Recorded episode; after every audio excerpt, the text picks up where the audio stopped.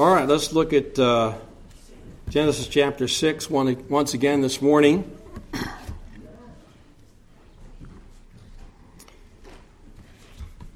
Seems that every year, in parts of our nation, indeed all over the world, uh, we experience uh, powerful and devastating effects from the weather.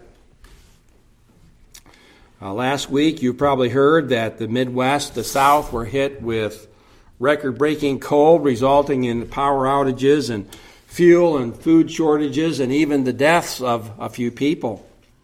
And we all know about the destruction that's caused by hurricanes and tornadoes, tsunamis, floods, and other weather related phenomena. But all of this pales in comparison to the total devastation of the world through the universal flood that we just read about in Genesis chapter 6. All of us, I'm sure, or at least most of us, are very familiar with this passage. We've heard it in Sunday school classes since we were little. And nearly every country in the world has some kind of a flood story. And even though those stories may largely be mythological, it's often the case, folks, that myth comes from truth. It's just a perversion of the truth. And what we have here this morning in the Genesis record is the truth from which those flood stories derive. Unfortunately, there are people today who think this is all a fairy tale that never really happened. Yet the evidence for it is everywhere if one is willing to observe it with an unbiased mind. But the most important thing to consider from this passage is why did all of it happen? Why was it necessary? How could God, who miraculously brought the world into existence in the first place, then turn around and destroy it? Well, the bottom line is because of humanity, which he created in his own image. It became so utterly corrupted by sin that God had to wipe it out and start all over again.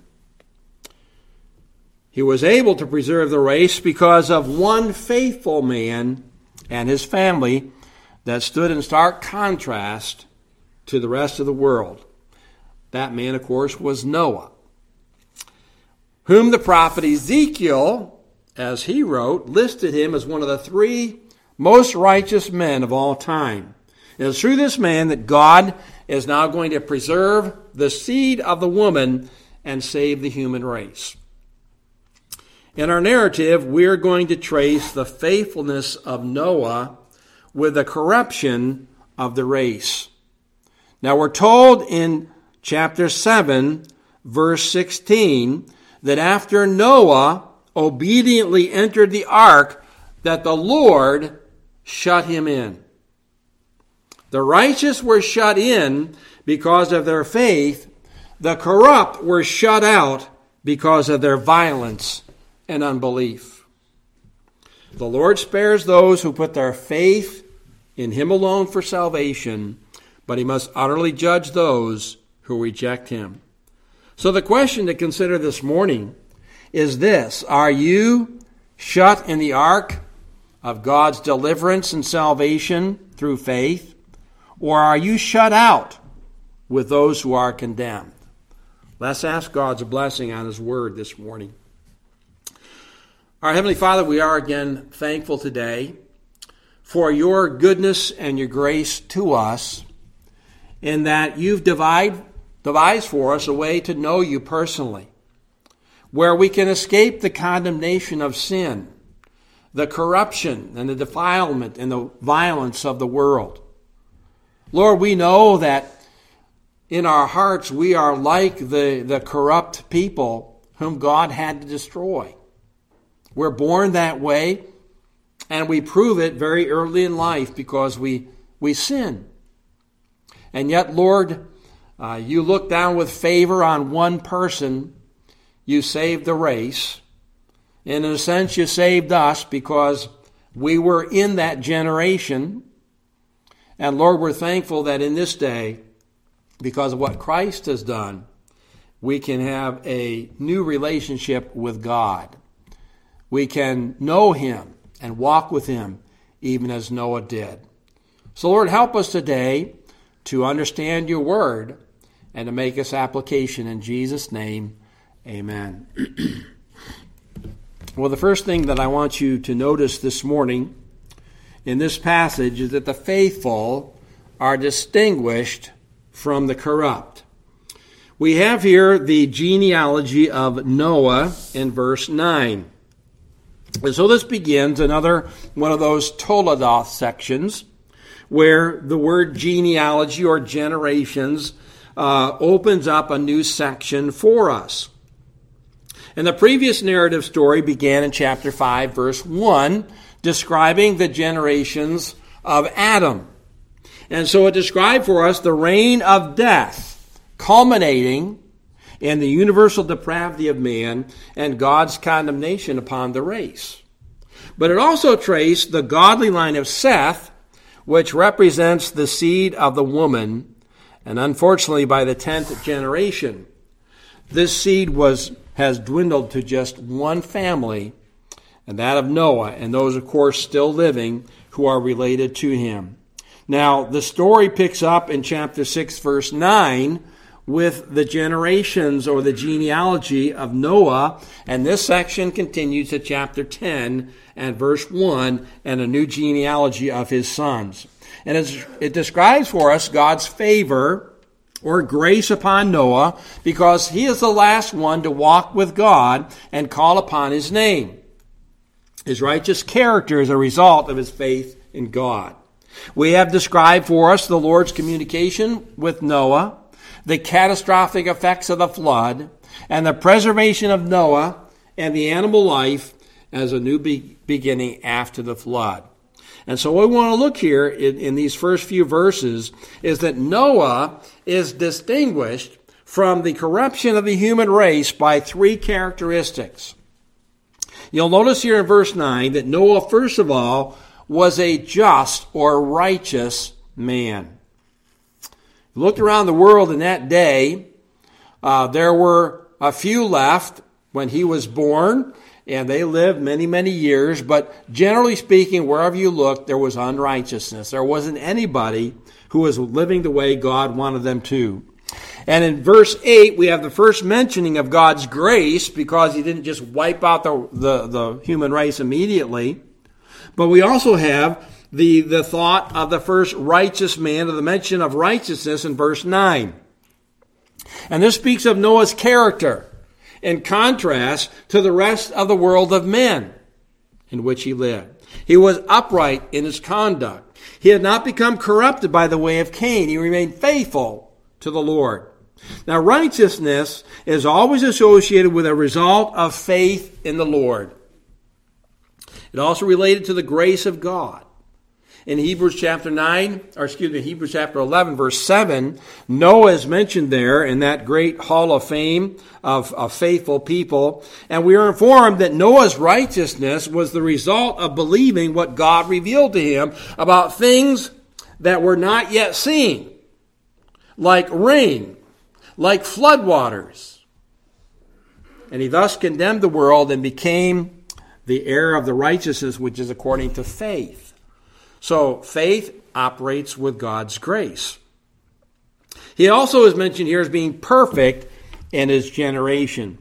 Now, in the Bible, perfect does not mean that you are without sin.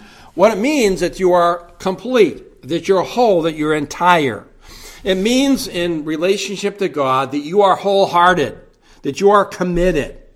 Uh, and that results in a blameless life. In other words, a person could not righteously point the finger at you and say you're corrupt like everybody else. They could lie and say that, but they couldn't honestly say that. And uh, uh, the generation in which Noah lived did not corrupt him, did not make him become violent. They did not deter him for standing up before God and for God. His integrity is unmarred in the midst of the evil that's all around him. So he's a righteous man. He is a wholehearted man, and he walked with God. You'll notice next, putting him in the same category as Enoch. Enoch walked with God as well. And this again is a word that conveys our, our daily behavior, uh, walking with God, our relationship to God, our, our closeness to God. And Adam walked with God in the garden, course, before he sinned. Enoch walked with God. What happened? God delivered him from death. Now, Noah, generations later, he walks with God and he's pre- preserved from death and destruction as well. So, those who walk with God by faith are not going to be destroyed with the wicked. And how we need Christians in our world today to stand out like that from the crowd, who walk with God no matter what happens, who are wholeheartedly devoted to Him among their peers in their generation which largely is corrupt and very obviously so, and whose righteousness is obvious to other people. We're also told here that Noah had three sons. And then uh, these are, are mentioned here because it will be through this particular line that the promise of the seed back in Genesis chapter 3 and verse 15 will continue, and Shem will be the one to carry on that promise of God. Now, look at verse 11. Noah, of course, stands in stark contrast to the rest of humanity. If you note there, the earth also was corrupt before God, who's looking down and he sees the way things really are. God sees all the time. The earth was filled with violence. So these two words kind of describe for us what the world had become like since the time of creation, and of course, the first sin of man. All flesh had become corrupt.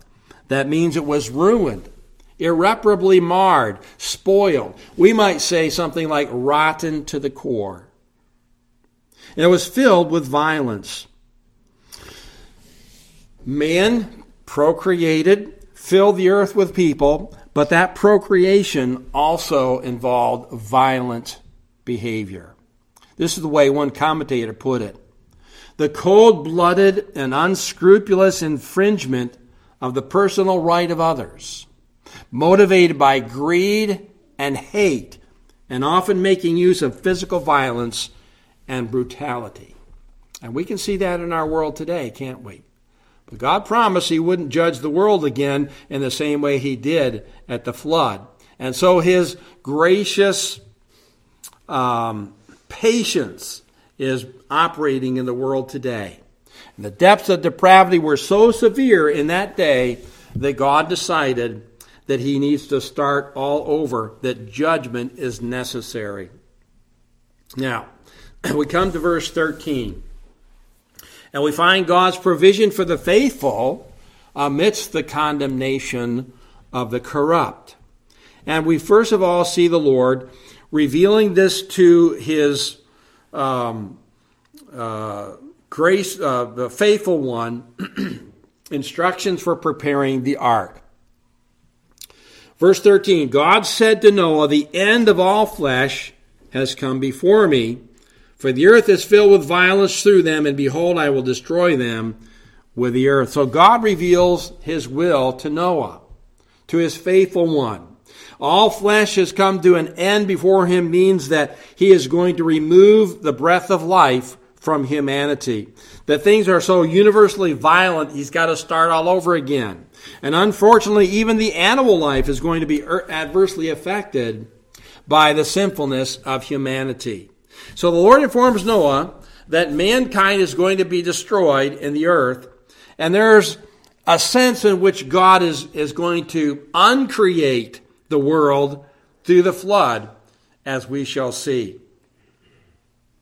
God reveals then the means of preserving Noah and his family and uh, the animals of the earth in verse 14. He says to him, Make yourself an ark of gopher wood, make rooms in the ark, covered inside and outside with pitch. And this is how you shall make it. The length of the ark shall be 450 feet. Okay? uh, 75 feet wide, and the height 45 feet. And you shall make a window for the ark. You shall finish it to a cubit from above, and set the door of the ark in its side. You shall make it with lower, second, and third decks. So, a very brief description of what this magnificent uh, ark was going to be, just a cursory description of it. Uh, the word ark is interesting because we only find it in one other place in the Bible, and that's when uh, Moses is preserved in that little basket his mother had made. The word ark is used for that, and uh, generally it's referring to a box like structure. However, I read that it may also be a word borrowed from the Egyptian meaning a palace. And so that would, that would take away the idea of perhaps the way it looked or how it was constructed to emphasizing a place where you can live and where you can be safe. Now, the ark was a magnificent structure for its day. I would imagine that in the uh, at least 1600 years preceding this time that men had figured out to navigate rivers and seas. And perhaps they built other uh, boats for the purpose of fishing and maybe for trade, but nothing of this size or this structure is recorded in ancient history. We're not exactly sure even what gopher wood is, probably some kind of resinous or water resistant wood. Some have suggested cedar. But it was huge. It was 450 feet long. That's a one and a half football fields. And apparently it was built much like a, a modern day barge, only a lot larger than that, consisting of three stories with many rooms, literally nesting places. Now, one may object uh, how could you fit all the animals of the world even in something that was that large? Well, the cubic space would equal about 522 railroad boxcars. How many animals do you think you could fit in that? And we also have to understand that all the varieties we have today derived from um, much smaller groups, historically speaking. So, for instance, we how many varieties of dogs do we have today? You only need two to get things started off.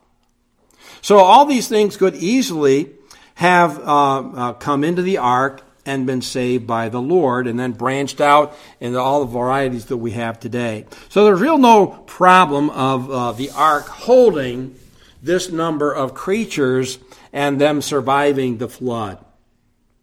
Now, further instructions are given uh, down in verse 19.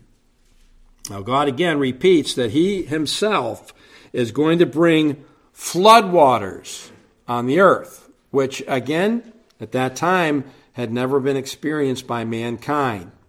And uh, He repeats that decree here. He alone has the right to destroy what He has created. Only He has the power to withdraw the breath of life that He gave originally at creation.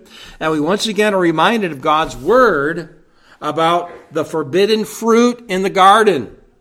The day you eat of it, you shall surely die. The wages of sin is death.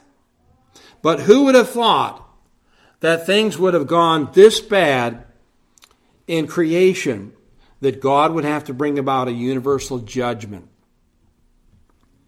But the Lord does encourage Noah with a promise in verse 18. He says, I will establish my covenant with you. You shall go into the ark, you, your sons, your wife, and your sons' wives with you.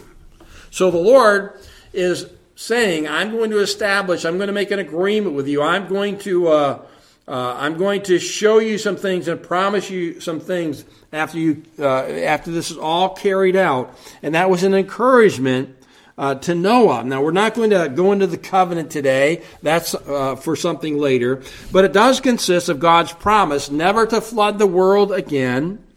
Uh, uh, a universal type flood to to establish the government of man that he has the right to take the life of those who take the life of others, and the continuation of the seed of the woman. So even in the depths of human depravity, God determines that will not thwart his purpose in the end.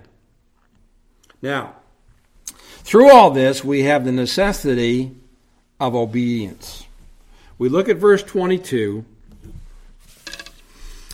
Thus Noah did according to all that God commanded him, so he did.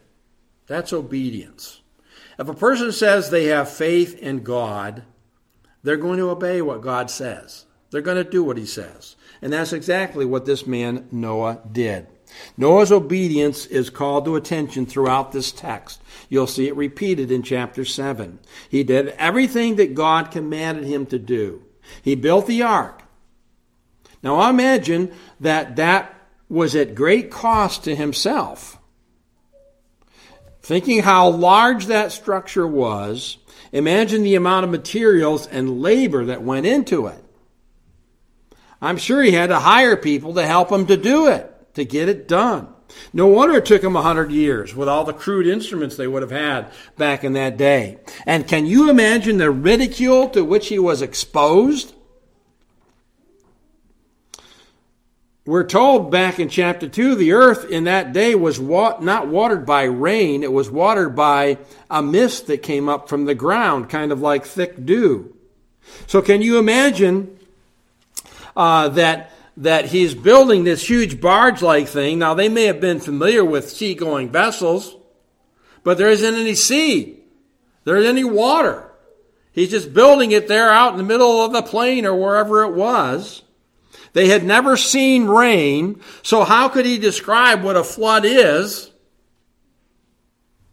And I'm sure they made fun of him and they they uh, jeered at him and maybe they even vandalized the work that was going on. And in spite of all this, he obeyed God. He was faithful to God's word. God said, do this, and he did it. And if he had not done it, he would have perished with the wicked. His obedience was a direct evidence of his faith and his righteousness and his walking with God. Now, all the while, I believe Noah, as he was building the ark, was preaching to the people. Peter tells us that he was a preacher of righteousness. God says there's a coming judgment. I'm going to flood the earth with water. The water the water's going to be all over the uh, earth. And that would have been, you know, hard to believe in that day. You know, where's it all going to come from? So all the while he's preaching the righteousness of God, the coming judgment, but nobody would listen to the message.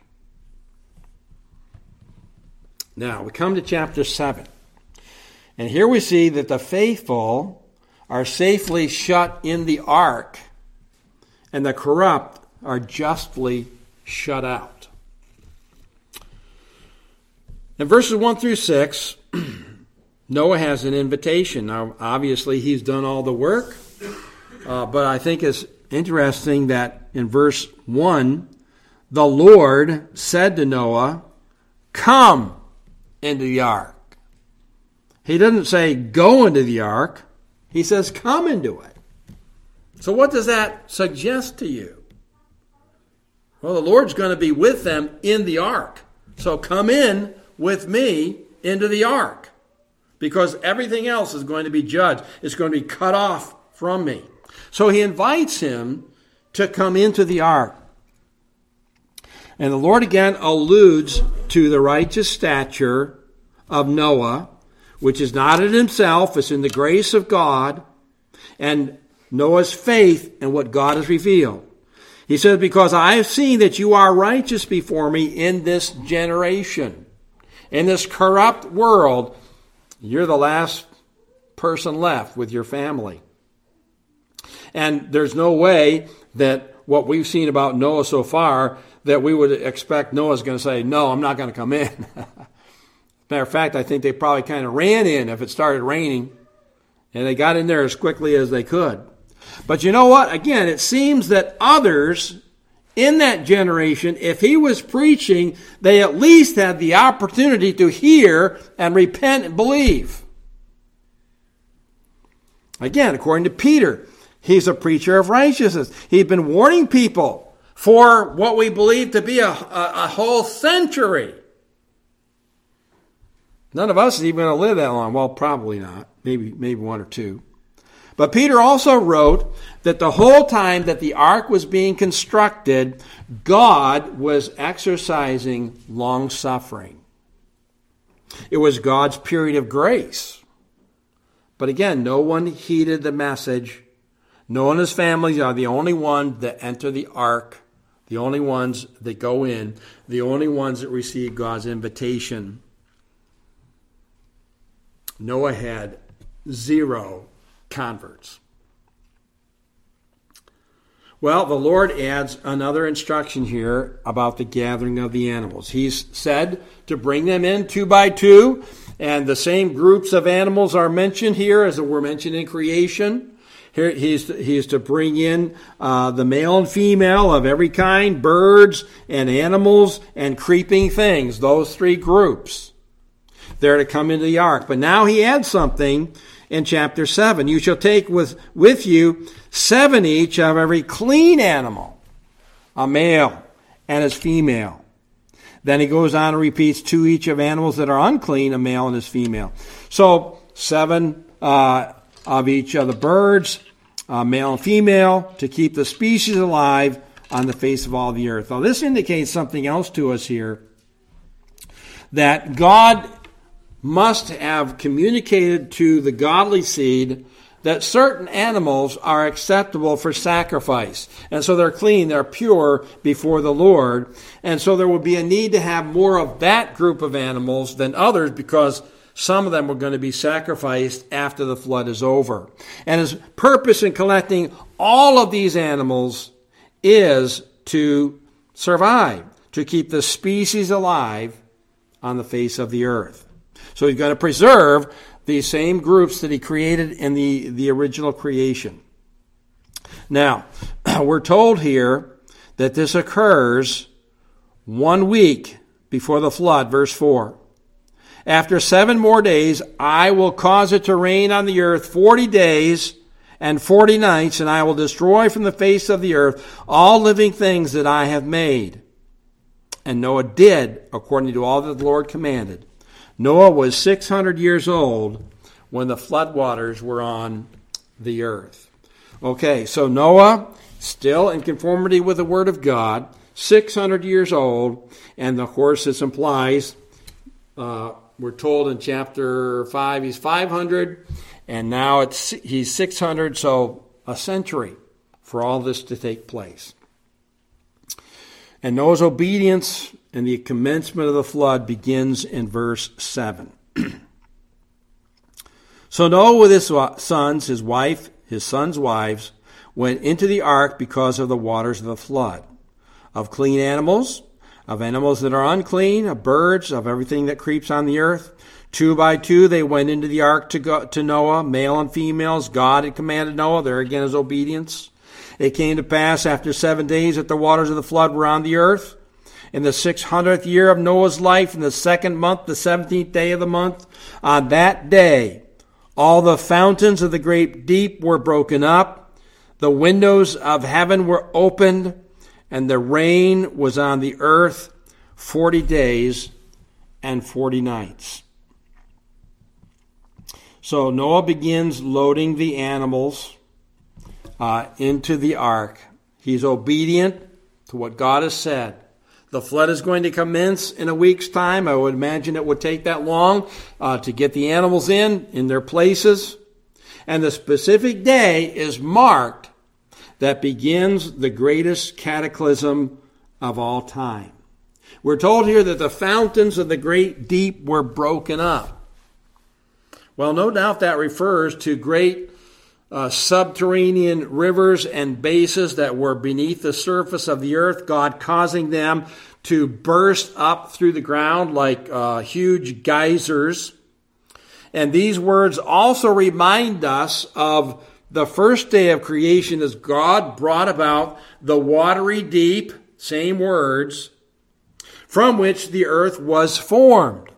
So now, instead of forming the earth, he's destroying the earth. He's bringing it back into a sense its original creative form to start all over again. We're told that the windows of heaven are open and it begins to pour down rain. Now, obviously, there aren't windows in the heavens, but it's a way of saying, you know, uh, it, it starts raining. You don't open your windows, you close them to keep the water out. But imagine if a room in your house was full of water, somebody opened the window from outside, and, and how that would just gush out. And this is what's happening. And what we believe is uh, likely that the waters that God had separated above, and perhaps a, a, a water vapor canopy that created kind of a terrarium effect upon the earth, that the Lord was letting those waters now return to the earth and imagine how it would shower down. Now, think of the worst rainfall you have ever experienced. I can think of two times. One was uh, at the memorial service of Stu Morgan. It rained cats and dogs. And then when we went to India and we went out the door of the airport, it was like a monsoon, and you could physically feel a wall of water and humidity when you walked out the doors. And that's probably nowhere near what it was like when the flood occurred. Can you imagine uh, what the people were thinking when all this happened? Water flowing up from the earth below and falling down in torrents from the sky above for 40 days and 40 nights. We complain after one day. 40 days and 40 nights. So imagine the horror of the people as everything that Noah has been predicting and preaching begins to happen. But Noah, of course, and his family are safe within the ark. He's in there uh, and he's safe. now, verse 13, we kind of have a, a repetition of all this. On the very same day, Noah, Noah's sons, Shem, Ham, and Japheth, Noah's wife, and the three wives of sons with them entered the ark.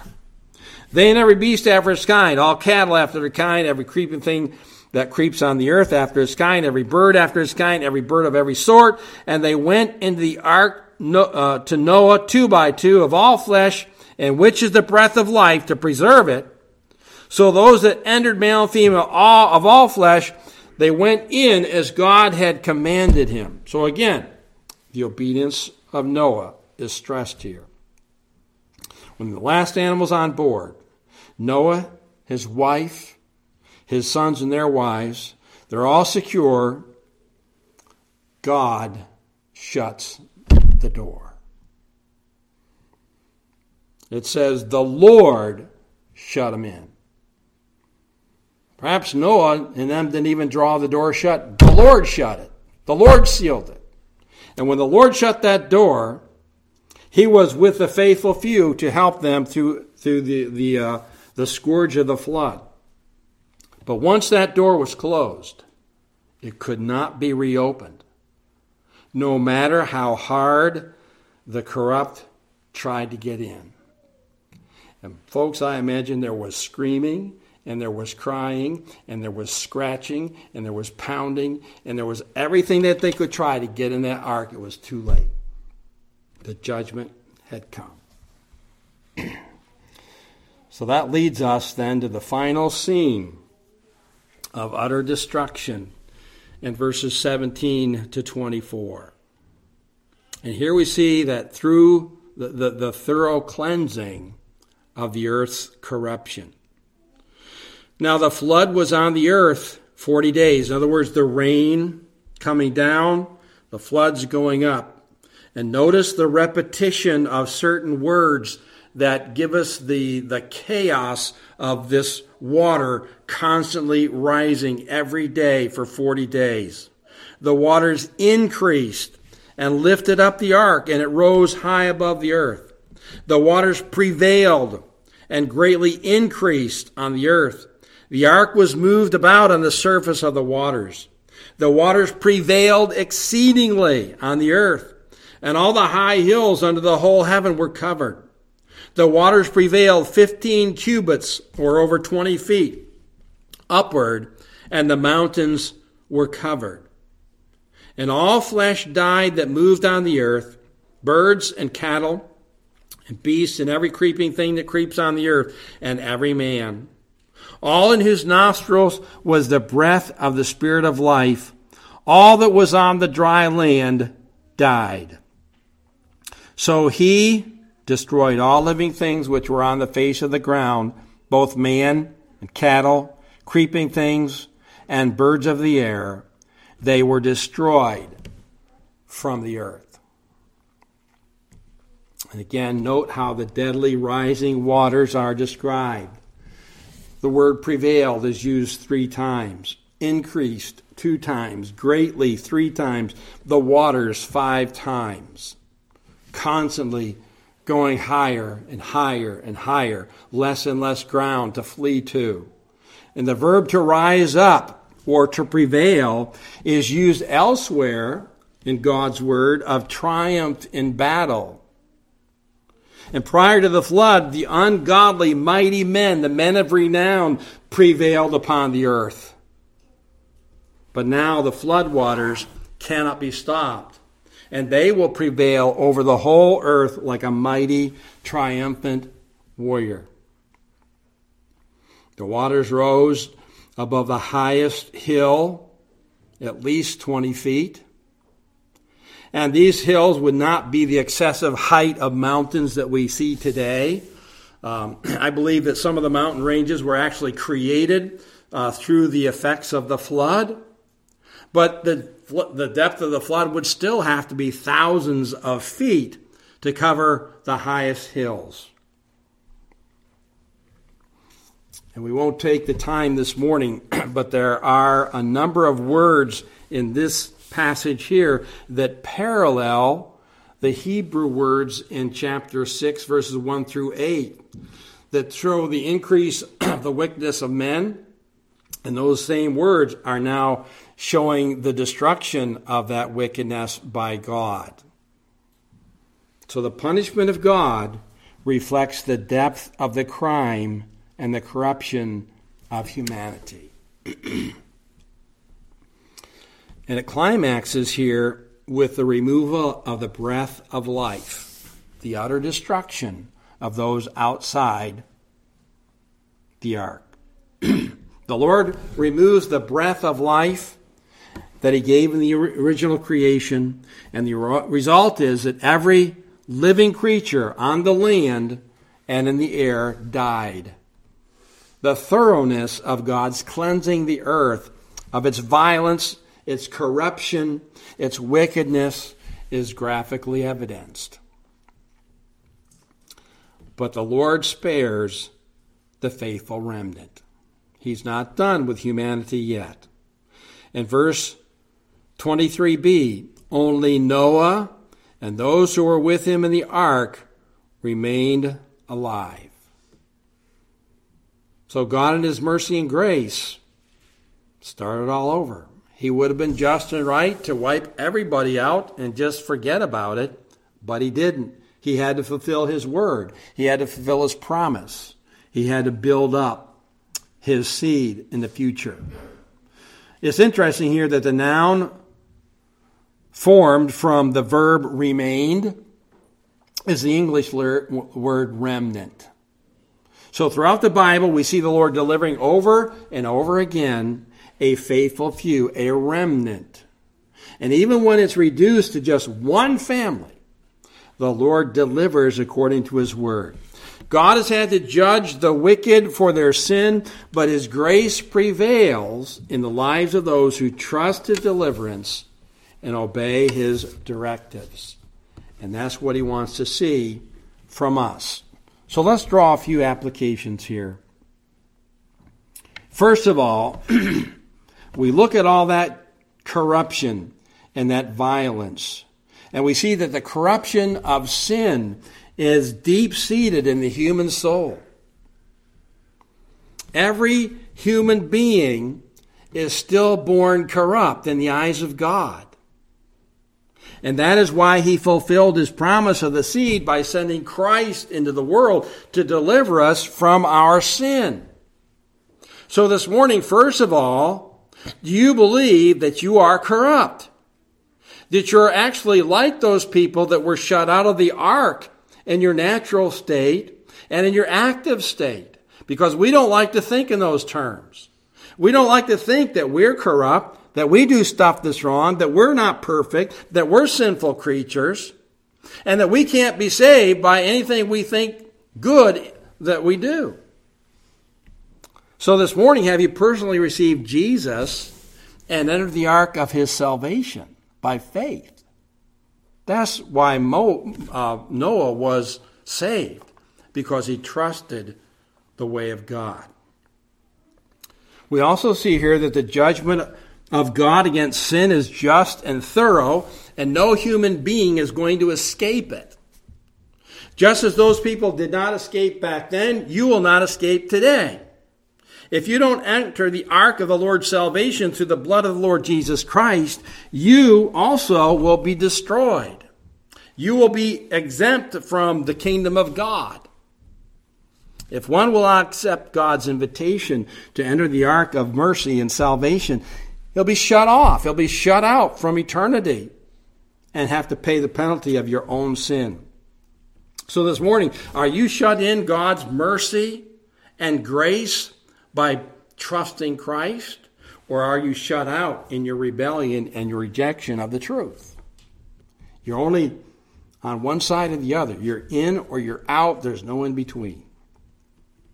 And finally, this morning, we too live in a corrupt and violent world. We were once part of it. We've been saved out of it. And we need Christians to stand up like Noah in his day in the midst of that corruption.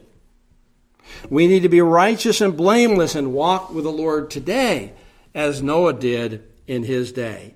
And thus, by our very lives, we will condemn the wickedness of the world and hopefully be used of God to draw some people to Him. May God bless His word to our hearts this morning. Shall we pray? our Heavenly Father, we are thankful once again today for the truth of your word. there are many, Lord, today that would probably mock at this story, say it's impossible, say it's a fairy tale. Wonder how God could destroy so many people. And Lord, they don't realize that all of us really deserve uh, your judgment because of our sin, of our waywardness, our willfulness, our going our own way, our doing our own thing. So, Lord, help us understand your just judgment upon sin. And Lord, help us understand that the only way to accept, uh, to uh, escape it is to come to Christ, to trust his sacrifice, to enter the ark of salvation that he provided. And Lord, if there's someone here today who's not sure of their relationship to God, help them to realize that they are shut out of relationship until they repent of their sin and turn to Christ. Help them to realize that only in Him are they safe in the ark of your salvation. And Lord, if there's someone that you've uh, spoken to today, we pray that they would seek out myself or someone else that they know to help them come to that place of faith and trust in the Lord Jesus Christ. Help us as your people to stand up for what is true and good and right in this wicked age in which we live and be a shining example of the salvation of Christ. We ask these things in Jesus' name and for his sake. Amen.